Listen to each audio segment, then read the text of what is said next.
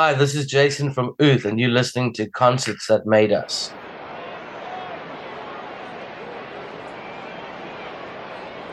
Is everybody in? Is everybody in? The show is about to begin.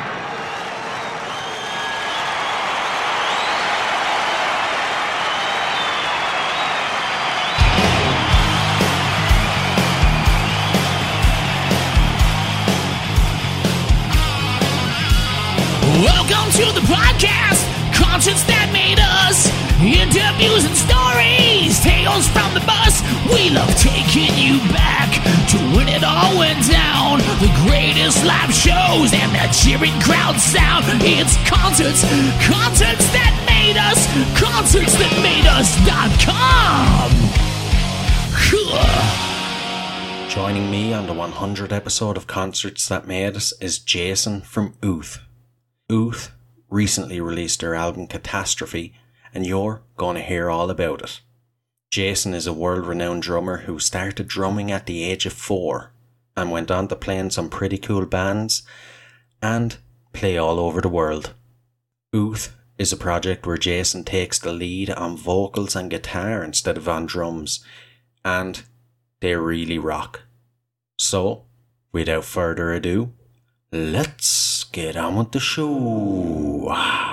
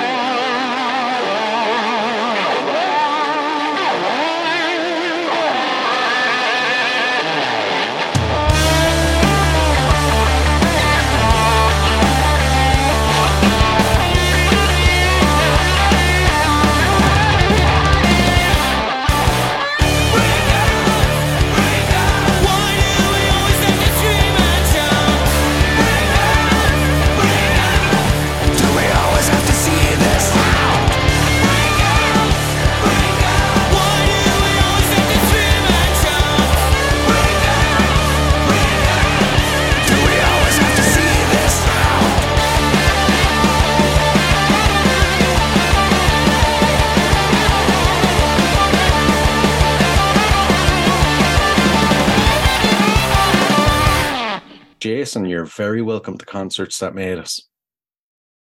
Thanks so much for having me. and Awesome to be here.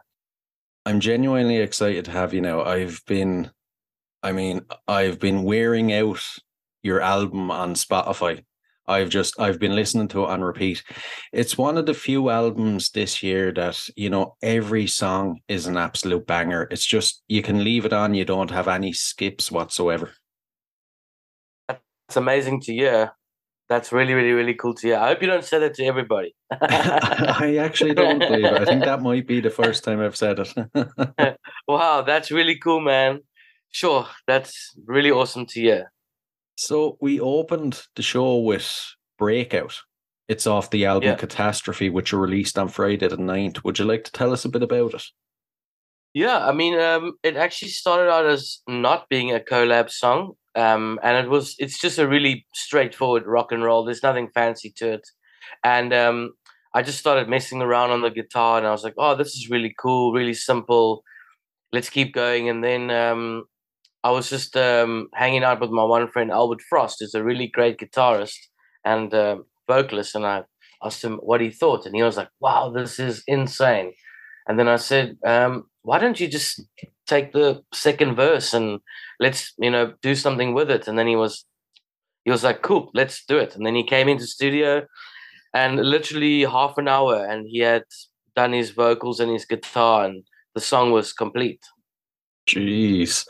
That's uh Yeah. that's not something you hear very often though Yeah, so it was actually quite interesting. So um, I got a contract to go. So I'm actually a drummer. So I um, I got a contract to go play in Dubai, and it was about a month and a half before I had to go. So then I I decided to quickly write this album. So I wrote, recorded, and did everything in just under a month, which is quite crazy.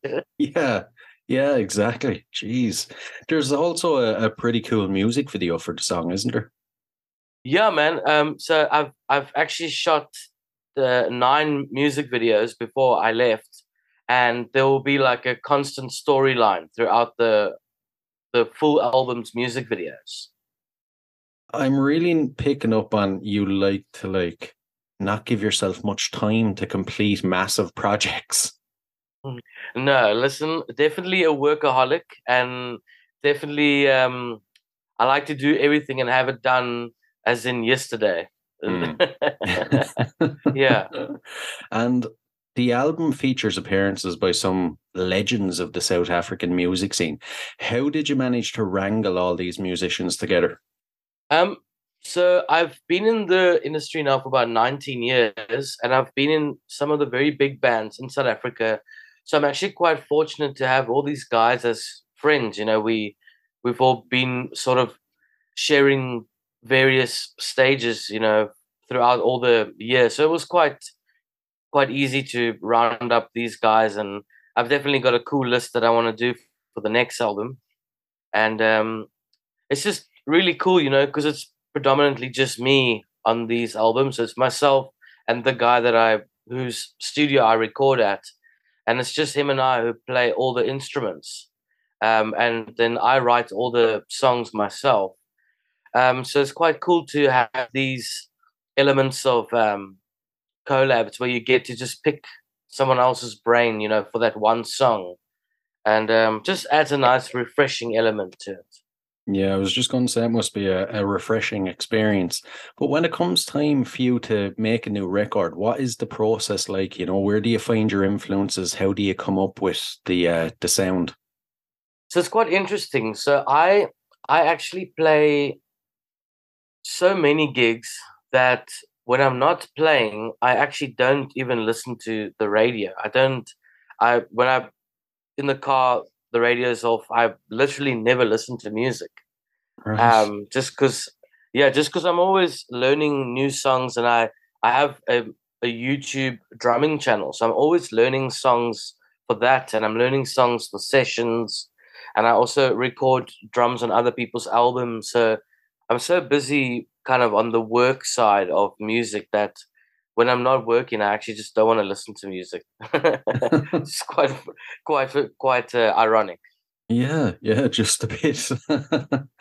and um, you've achieved a lot since 2018, releasing two studio rock albums, two live DVDs, an acoustic and an acoustic live album. It's a lot in four years. Does it feel like your career has been a bit of a whirlwind in that sense, or ha- for you, does it feel like it's been a long journey to this point? Um, yeah, man, it's definitely been crazy. Um, I'm actually in the process of finishing up my previous album's live DVD, which will be coming out early next year. And um, I just think I really like to work, you know, just not sit still. I think, you know, you get people that just love to chill and you get other people who just love to work. And I, I just l- like to see how far I can push this, you know. And it's, you know, and it's still a passion project at the end of the day. Um, you know, playing guitar and singing, I definitely don't classify myself as a singer or a guitarist. But in this band, it's what I happen to play. But yeah, I mean, it's just a really cool passion project, and I think the the songs are cool. You know, I I really enjoy it. Yeah, yeah, they are. They are. They're very, very cool. It's uh for a guy that has so much going on and you know, it's almost kind of seem not like not to say it's not your main focus, but you've you're spreading yourself around so much. It's uh it's pretty cool that it's so good, you know what I mean? Yeah. Um, is there is there anything you could compare the sound to out of out of interest? That's that's a very good one. Now there was there I was picking up bits of the Foo Fighters. That was kind of Yeah. probably the main one. A little sprinkling of maybe Green Day. I could pick that up as well. They'd be the two main ones, but it was mostly the Foo Fighters now that stuck out for me. All right, that's awesome. What about yourself? What do you uh, like to compare to? Well, I I've sort of you know I've also asked quite a few people, and no one's really been able to really label it. You know, like some bands, you just go like, oh wow, that sounds just like Rage Against the Machine, or oh that sounds just like Twenty One Pilots. But I think I've had one guy tell me it sounds similar to Offspring, and I think that's pretty much all I've really had. Yeah, from from kind of the outside, you know. Yeah, yeah, I you. I you. And you know, Ooth is much more than a band. It's a brand as well with clothing, coffee, and wine. What can you tell us about that? How did you, you know, set it up at, to be more than a band? So I, you know, I guess it's kind of standard for bands to have merchandising. So you know, instead of doing three or four or two T-shirts, I think we did like a twelve-piece line. So there's multiple items, and then um, I'm, you know, I really went through a phase of loving coffee, just drinking a hell of a lot, way too much. So then it kind of made sense to bring out coffee, you know, and then um, and then you know like a little booze so um thought well what's the healthiest option to go? And then that was wine. So went for a, a 2019 pinotage which is really really good. In lockdown i definitely uh, overexerted myself on a good few cases of that wine i think two years became one year yeah it's kind of thinking outside the box as well for coffee and wine for merch for a band. Is there any other products that you know the normal person wouldn't expect that you maybe are thinking up? Um, at the moment, I haven't really been thinking too much about um, the merchandising side of the band. I think there was just a lot of focus in getting this album done and released. Um, as I'm sort of dabbling in some other stuff, um, more film related, but still considering Ooth within that, which I'm looking to maybe explore and um, maybe do a, like a, a, a nice release that will shock a few people in around June n- next year. And um, so all my focus has sort of been there. And then I'm also scheduled to go play um, to do another contract in the Maldives and um, the Caribbean island. So, um, you know, just been kind of occupied with the drumming side of my life for now. Yeah. Yeah, yeah. Something I've noticed is you've received airplay.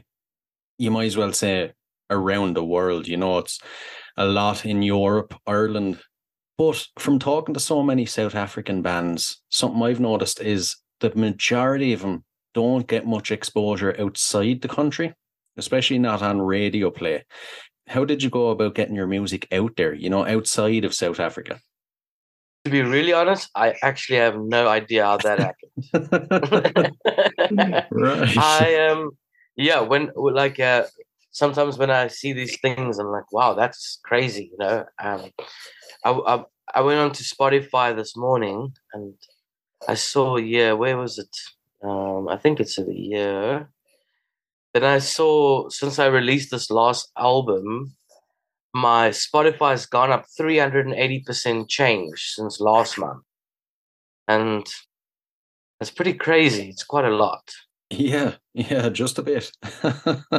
So yeah, I guess I just sort of, you know, sit back and really enjoy to watch how cool this little adventure is going, you know? And I I mean, I definitely would love to get this band touring abroad. You know, I I I think it could really do well in um, Europe and UK, maybe even the US. I think it might have a bit of a US appeal. yeah, yeah, definitely. It's that kind of rock music that I don't want to say easy listening because it's not in the easy listening genre. But you know, as soon as you hear it, or if you were driving along and you heard it on the radio, you'd instantly feel your foot tapping along, your head bobbing, you know? Yeah, yeah, for sure. And that's a that's cool to hear, you know, because that's always cool when you you know you, there's always records that you can put on. I mean, I'm a massive Zeppelin fan, and you know you can easily put on a Zeppelin album and you can just cruise down the road. You know, just drive along the beach and just tap your finger on the wheel. You know. Yeah, yeah, exactly. Is there any plans to release physical copies like vinyl or CDs? I definitely want to. I just think um, it's quite tricky in South Africa. We don't have a a really big rock and roll market.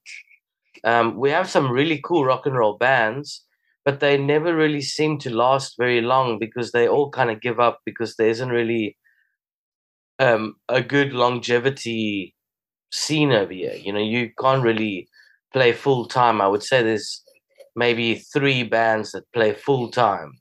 You know, they they just do music. With you know, I'm referring now to rock and roll.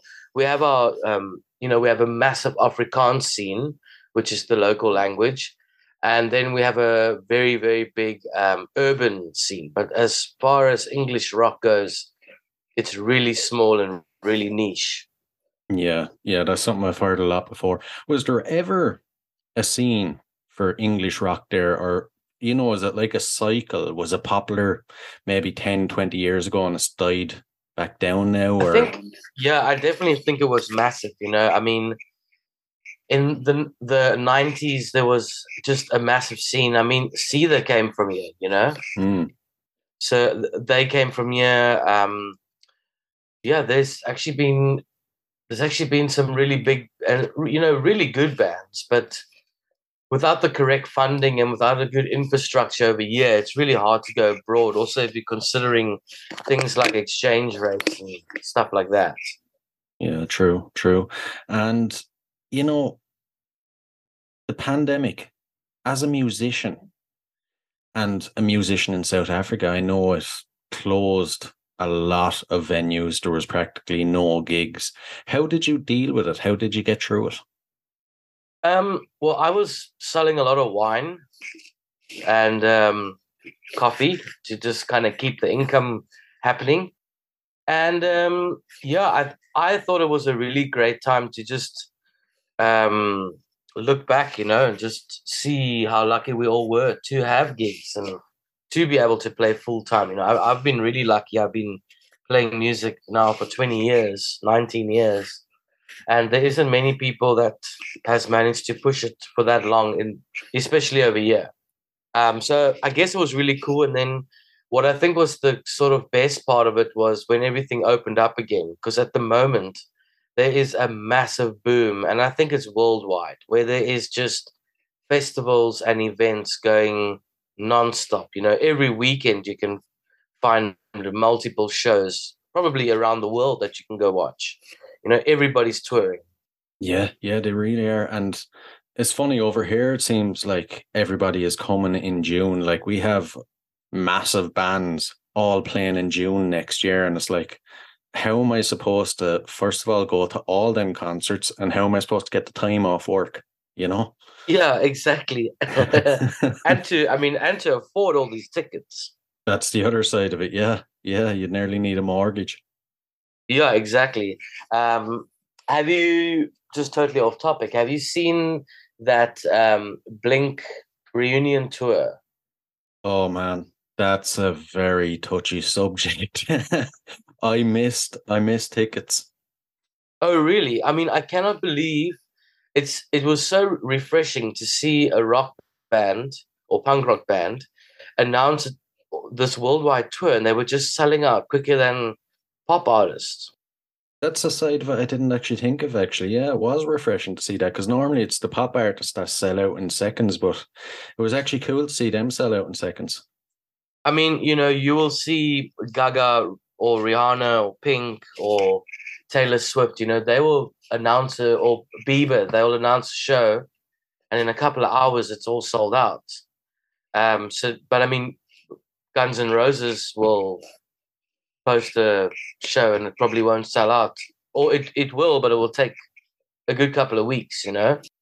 Um. So for a three-piece pop punk band you know, to be just selling out and just adding dates. I, I mean, I think the whole 2023 was fully booked and already majority sold out, which is crazy. Oh, it is. It is. There's the tickets are like gold dust. You know, I think there's some left for over here, but they're like the VIP ones that are like you know 400 euro each. Jeez, yeah, that is crazy. There was actually a petition going around South Africa where people were signing a document to to present to Blink to actually come here to come play. Really? Yeah, it was bloody bizarre. and I, I take it it didn't work. No, not as far as I know. Um, I just think they are just too expensive. You know, um, no one's going to be paying four thousand euro. I mean, four hundred euro to go watch a show. Yeah, exactly. It's crazy. I think some people make that as a salary. yeah, yeah, exactly, exactly. It's like a week's wages or, or yeah, more. exactly. But back to the whole thing you said a second ago of uh, pop artists selling out, and you know, there was one concert I thought for sure would sell out in seconds. You know the the Motley Crue and Def Leppard World Tour. Yeah, yeah. That really shocked me because it was announced they were playing over here in Ireland, and Motley Crue have never played Ireland before, I don't think. I was thinking get up early, be online like two hours beforehand, get in the queue. As of recording today, there's still tickets and they've been on sale, I think, for like four or five months. I feel like the concert is going to be ca- called off because nobody bought tickets. Wow, that is crazy. Yeah, yeah, it's just uh, it's one of them ones though. You'd be sure that they would sell out and they just didn't. Yeah, man. I mean, I can definitely tell you that uh, one one band that is sounding incredible at the moment. Not that they ever didn't, but Def Leppard. They are on fire at the moment. They are sounding so good. Motley Crue, I, I think they're going through a fair amount of problems. You know, with what's it, Mick Mars that's left. Yeah, yeah. John Five has stepped in, hasn't he? Yeah, so they've had that, and then obviously all the the vocal issues that they're currently having with Vince just not nailing it and not looking like he's going to last uh, a three hour show, you know? I think they're one of them bands, though. You know, everybody's probably expecting them to cancel as well, but they're not exactly a band you go to see excellent musicianship. Yeah, you go for that experience, you know. I mean, also their their production is on a different level. It's crazy. Yeah, exactly. We'll uh, we better get back to your music. Yeah, yeah, yeah, yeah. now, in uh, in 2020, you teamed up with Tattooers Unite to create a live show and crowdfunding initiative to raise funds for tattoo artists and stage crew. What was that process like? Yeah, you know, um, so it was just kind of crazy to see all the people that set up the festival stages and um, all the tattoo artists. You know, they all weren't allowed to work because of COVID.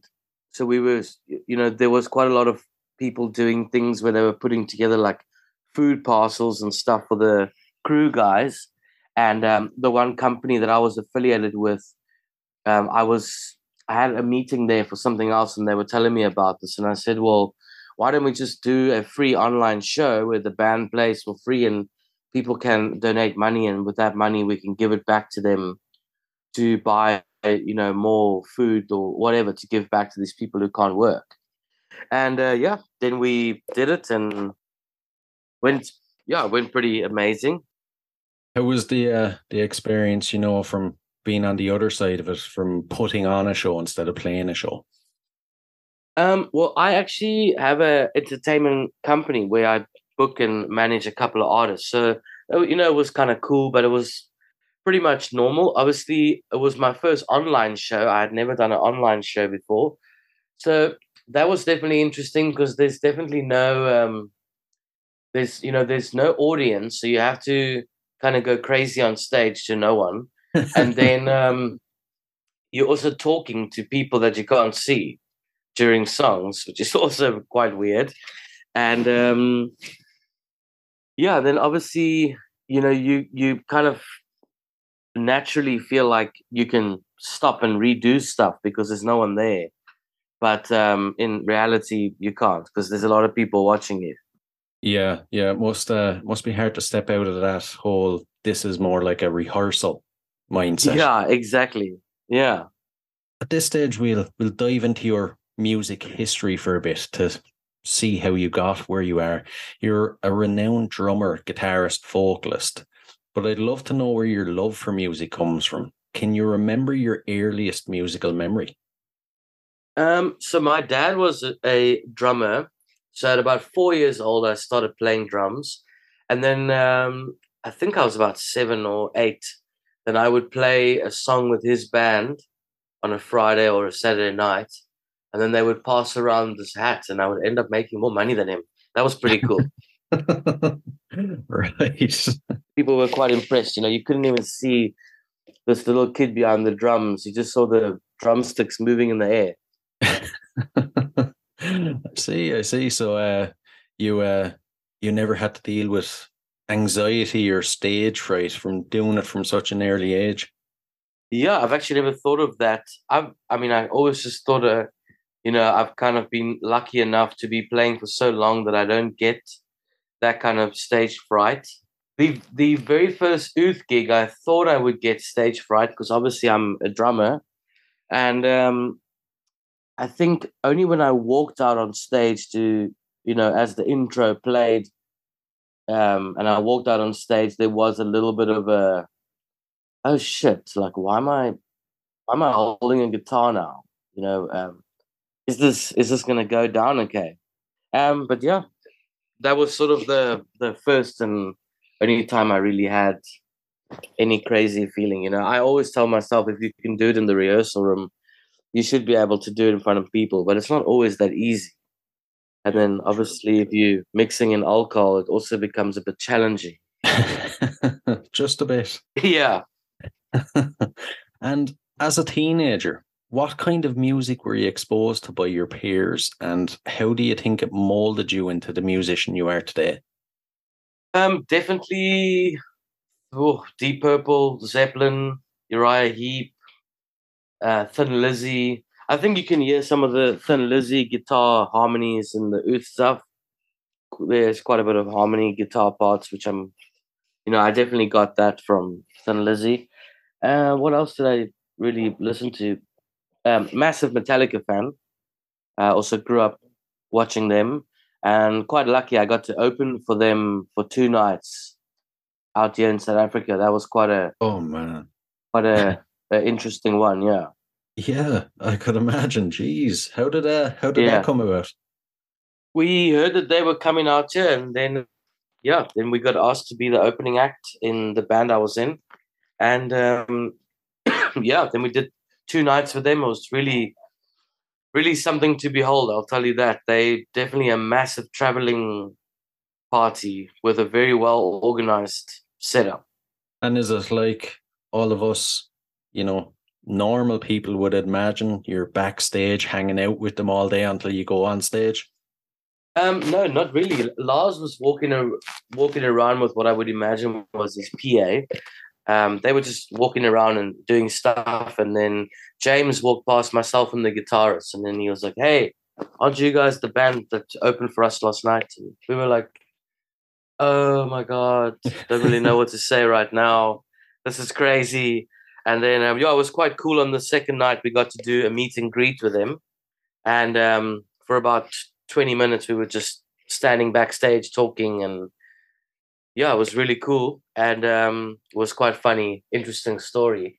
A couple of years later, I was in the Rainbow on Sunset Boulevard in Los Angeles, and Kirk Hammett was there. And I was really drunk, and I was really convinced that he was going to remember me from South Af- from South Africa.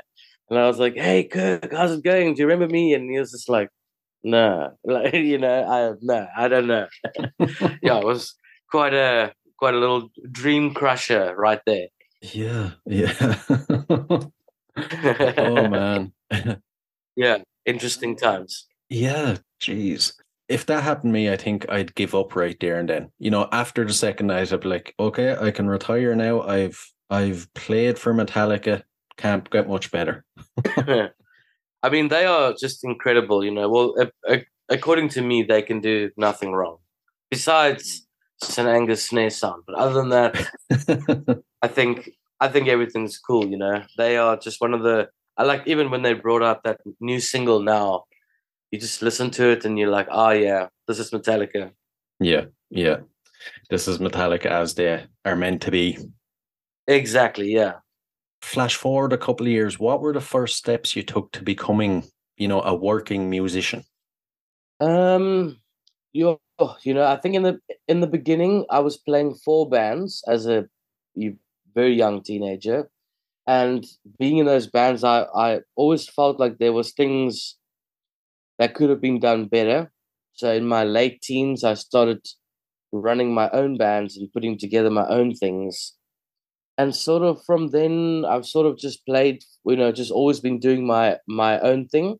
But I have session for other bands, like very very big bands, and um, you know obviously those bands they're all doing st- stuff correctly. So yeah, other than that, I I just think if you want to be a, a constant working musician, you know you kind of need to have your own thing because then you in control of how often you work. That's a good point. All right. And what was the the local scene like? You know, when in the days when you were just starting off, was it very oversaturated? There were so many bands, and we used to have these skate park events, which looking back now, it was really rubbish. But there were so many people there, like so many kids, careless, you know.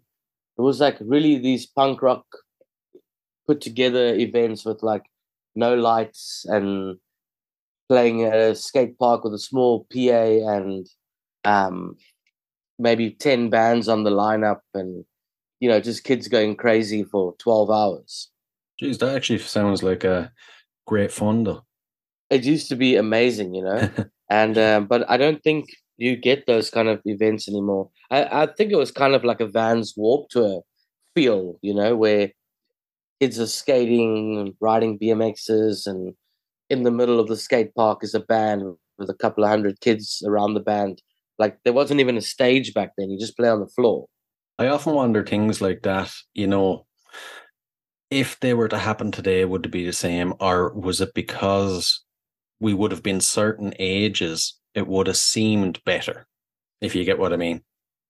Yeah, yeah, yeah, for sure. I mean, what I think also made it very different is back then, you know, you could be, you know, you could be quite poor and play really shitty equipment, but no one really cared, you know. And I think now with you know, there was no social media back then. So, you know, bands were still putting flyers in cars, wipers on the windscreen in parking lots in shopping mall parking lots promoting their bands and you know i think when myspace came everybody was like whoa this is insane and um you know so i i think there was like a level of um there was a lot of diy that was playing a very big role in your band's success. Where I think now, you know, if you have a girl in your band and she can post half naked, your band will get a lot of followers. That's the secret, is it? That's all you need. You know, you just need a girl on guitar that plays with a really small top and a small shorts, and then your band will get followers. It's really weird at the moment, you know, like Instagram and Facebook. It's just bizarre, you know. You see some of these challenges that people do just to get, you know, just to get views, and if you see how many people are suicidal when they don't get enough views or likes or shares, you know, it's really crazy.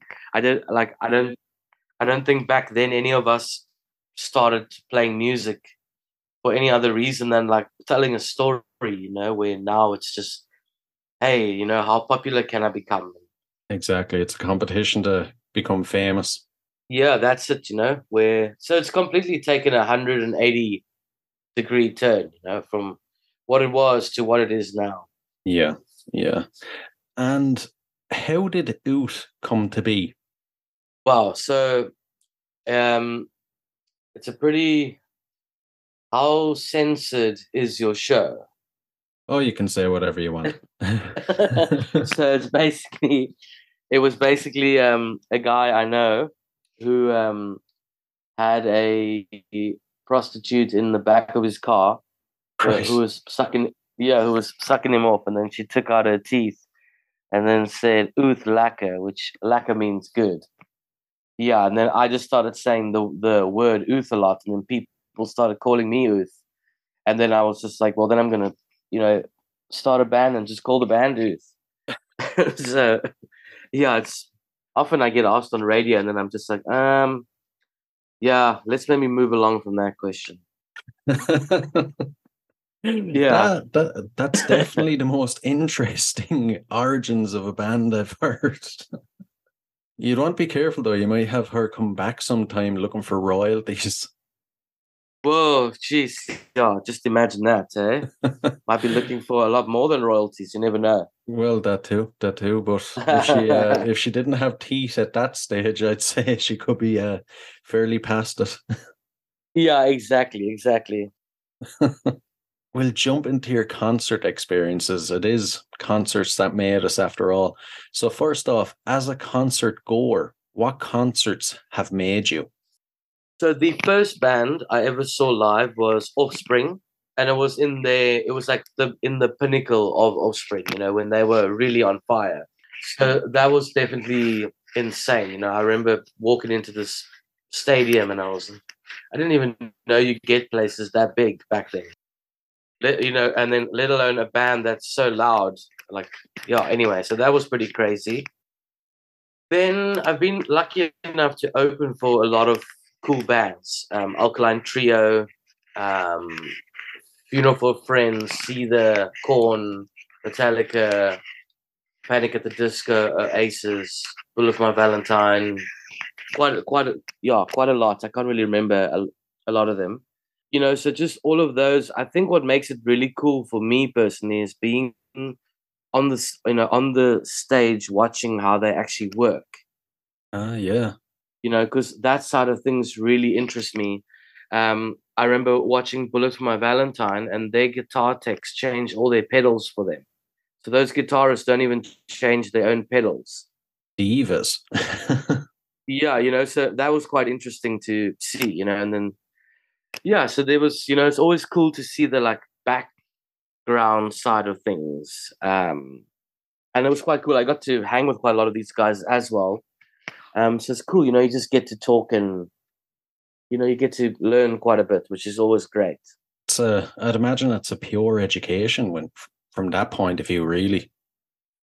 For sure, man. And some of the guys are really cool and actually most of them are really cool. Some of them aren't that cool, but then you just sort of walk away from those, those guys, you know? Yeah, yeah. And out of your own gigs, the the ones you've played with Ooth, is there a gig that you would revisit over and over that you would say is probably the best experience you've had? I mean, I think the first gig was probably one I, you know, would want to do again, only because it was such a freak out. You know, it was, you know, as I walked out, I was just, you know, what am I doing here? Why am I not behind the drums? You know, there was just so much I didn't know. Um, you know, I was forgetting to press pedals, forgetting to tune my guitar. Um, my my one amp head blew in the intro, and then I didn't know what you know what to do, and oh, you know, and I forgot the other amp on standby, and there were just so many learning curves in that one one hour gap, you know, Yeah. which was cool, you know. But you know, obviously now you've just learned, you know, so you double check things and you kind of know what to do before you go on. I normally follow that question up with what's the worst gig experience you've ever had, but geez, with amp heads blown and uh, forgetting guitar pedals, I think that could classify as both the best and worst. Yeah, man. I tell you what, it was pretty chaotic, you know, and also just every time a song ends and you're like, oh man, what do I even say now? You know, because you can only do thank yous once. Um, so then you kind of need to come up with stuff that isn't cheesy and isn't lame. But um, yeah, it was pretty cool. And uh, I actually filmed that whole show and put it up on YouTube as well. So um, I, I kind of always thought it would be cool to watch your very first show and then kind of watch the progress from there throughout time until you eventually end that project and you can kind of always you know look back and see where it, where it started and where it ended How do you approach playing a gig, you know, as a drummer as opposed to being the front man? Is there much of a difference? well as a drummer it's really really really easy you know you just get there and you get behind your kit and you've got you know as long as you're playing your parts correctly no one can really say anything but as a vocalist you're really in charge of things you know you really have to you know take the bull by the horns and you know you, you sort of guide the whole mood of the evening. If you're in a bad mood and you're going to portray it to people you you know you can very easily gain and lose fans depending on your attitude over the microphone. Um where as a drummer you know you can go there wh- however you want and just hit stuff you know Yeah. And uh, to give the listeners a little insight to behind the scenes, pre show and post show, how do you psych yourself up for the show? And then how do you wind down afterwards? Sure. Um, normally to psych up. So what I do is before before every tour, I have one or two live Green Day shows, and then I that I that I always watch, um, just to kind of check that Billie, um, you know, that Billie Armstrong energy that he has, and then after and then after that, I watch the Queen Live Aid concert, and I, I I always watch those two before we go out on tour. And that sort of just reminds me like what you what you should be doing you know and how you should uh, you know aim to control the crowds. And um and then when i get to gigs i just you know generally have a, a few drinks before we go on. And we're always making jokes backstage we definitely a bunch of you know we're always running commentary and running jokes and uh you know on stage we're all wearing in-ears so we don't really we can't really talk much to each other and make a lot of jokes on stage. Um, but yeah, we just take a lot of jokes after the gig. It's generally a bit of a party, you know. So um, that's generally the unwinding phase, the partying and worrying about how you're gonna feel the next day. Quite an interesting story on my launch tour. I asked everybody if we can go down to Cape Town two days earlier because I wanted to really protect my voice because I wasn't sure how it was going to last. And then, in classic Jason style, I decided to go out the night before the tour started and pulled an all nighter and ended up losing my voice before the before the tour. Oh, man. Yeah, so I was I was taking like eight to twelve cortisone tablets just to try keep the little bit of voice I had left, but there was really nothing. It it just sounded like a terrible Rod Stewart. right. Right. Yeah. So lesson learned. Yeah. Yeah. You sound like a guy that, you know, likes to enjoy himself. You know, work hard, probably play hard as well. So what kind Yeah, of Yeah, that's definitely it. What kind of antics do you get up to while you're on tour? Is there any that you can share with us? Mm, definitely love a good prank. Definitely good at that. Uh, hiding people's guitars away. Sometimes I take it out the case and hide it away. or taking somebody's hi-hat cymbal off before the show starts. and then we all walk out and then there's only one hi-hat on the stand. Um, yeah, definitely like to uh, pranks and you know just have a good you know just have a good party all the all the time you know people i just think a lot of people are very uptight these days because there's so many worries everybody has a lot of stress and worries Yeah. Yeah, true. sometimes it's good to just let you know encourage people to let loose a bit Yeah. Enjoy yourself a bit. yeah but also if you're going to do that every night for three weeks it might become a bit of a problem yeah. Yeah, it could very easily happen. Yeah for sure When it comes to your career, how do you measure success? I think I'm pretty weird like that. I think I don't really think of that. Um, I you know I I, I just try to be better every year. You know, try bring out a better album and try be a better drummer, a better singer. But you know, it comes with all its challenges. You know, there's only 24 hours in a day. If there was a few more, it would come in really handy. That's you know that's pretty much it. Yeah. I always follow that one up by in 30 years' time, what needs to have happened with your career for you to look back and feel fulfilled and like you achieved everything? I mean, I think if I can still be alive, that'll be a very great one because, you know, thirty years from now, you you never know where your health might might be at because it's a very un or it can be a very un, unhealthy lifestyle because you're not always eating great food and long, you know, long nights, a little bit of sleep, you know, putting a lot of effort in every day. Um, so definitely, if you're alive, I think that's a good thing. And then I think if you can sort of leave behind music that people can listen to at some point in time and relate. I think that's always a good thing, you know. And before we jump into the last couple of questions, what are your future plans? What's locked in place for you?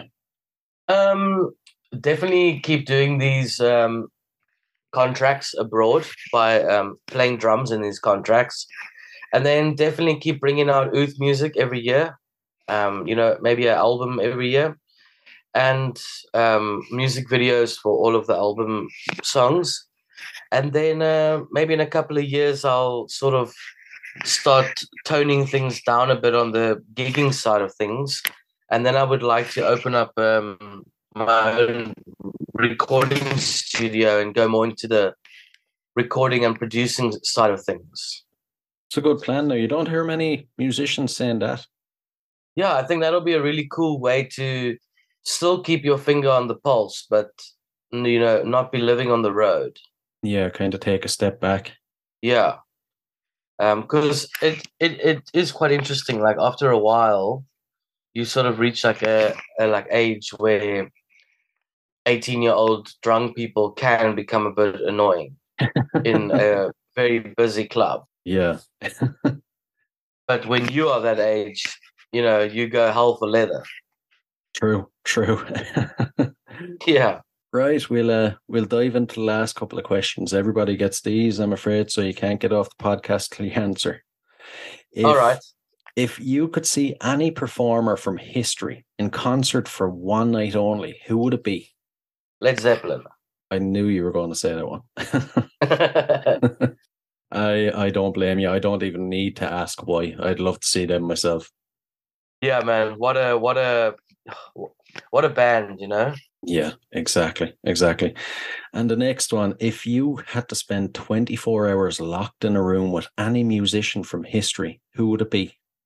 Oh, I think Hendrix or Freddie Mercury. Ah, good choices. Good choices. What would you hope to learn from either of them? Um, I mean, I, I I think both of them just made because they, you know, obviously one's guitarist, one's vocalist, but the the the the kind of way how they flawlessly were just so iconic at what they did. You know, they the one just made playing the guitar look so easy, but you know, he was like a messy guitarist, but an incredible guitarist. And then obviously Freddie was just, you know, probably one of the best ever, and probably will be one of the best ever forever. Um, but he also looked pretty flawless. You know, the way he used to control crowds that size, and it just looked like he was having fun. It never looked like he was really working. Yeah, Yeah, true, true. I always think it's funny. The answers to that question kind of go in cycles. And I feel like for the last maybe five or six episodes, I'm after getting Hendrix as an answer. Oh, yeah, that's interesting. And the final question What Yes. song would appear on the soundtrack to your life? Ooh, I mean, I could probably take the maybe a night after a big party. I'll probably say Stairway to Heaven," but um, maybe after, if I wasn't after a big night, I'd probably say "Rock and Roll" could be a good one. Um, rock and roll. Also, if we're going with modern, probably something like "Monkey Wrench" could be another good one. Yeah, there's just so many good songs. You know, it's hard to pinpoint. If I said I wasn't going out tonight, I'd be lying. I'd be lying. I'd be lying. I'd be lying. Drawing the cash, we're going big till we finally crash. Only one more sleep till Christmas.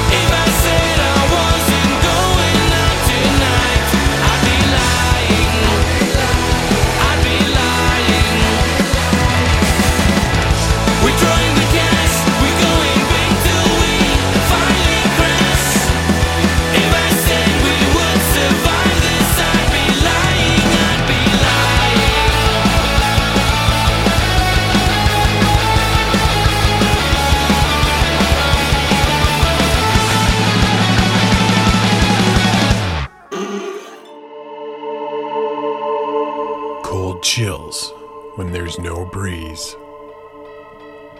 Sounds you can't explain. Foreboding feelings of dread. Sheer horror. This is Haunting Abaddon, an original podcast from Epilid Media featuring stories of the paranormal, demonic possessions, poltergeists and hauntings, and all things that will scare the hell out of you. These things do more than go bump in the night.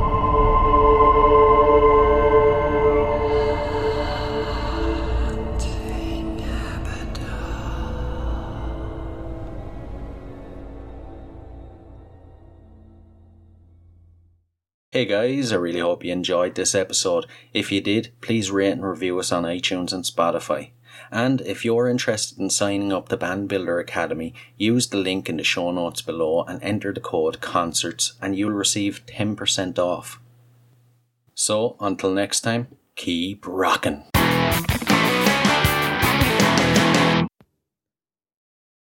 Hey, hey, what are you guys still doing here?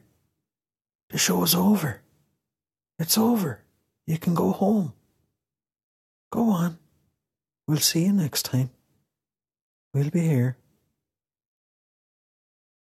Bye.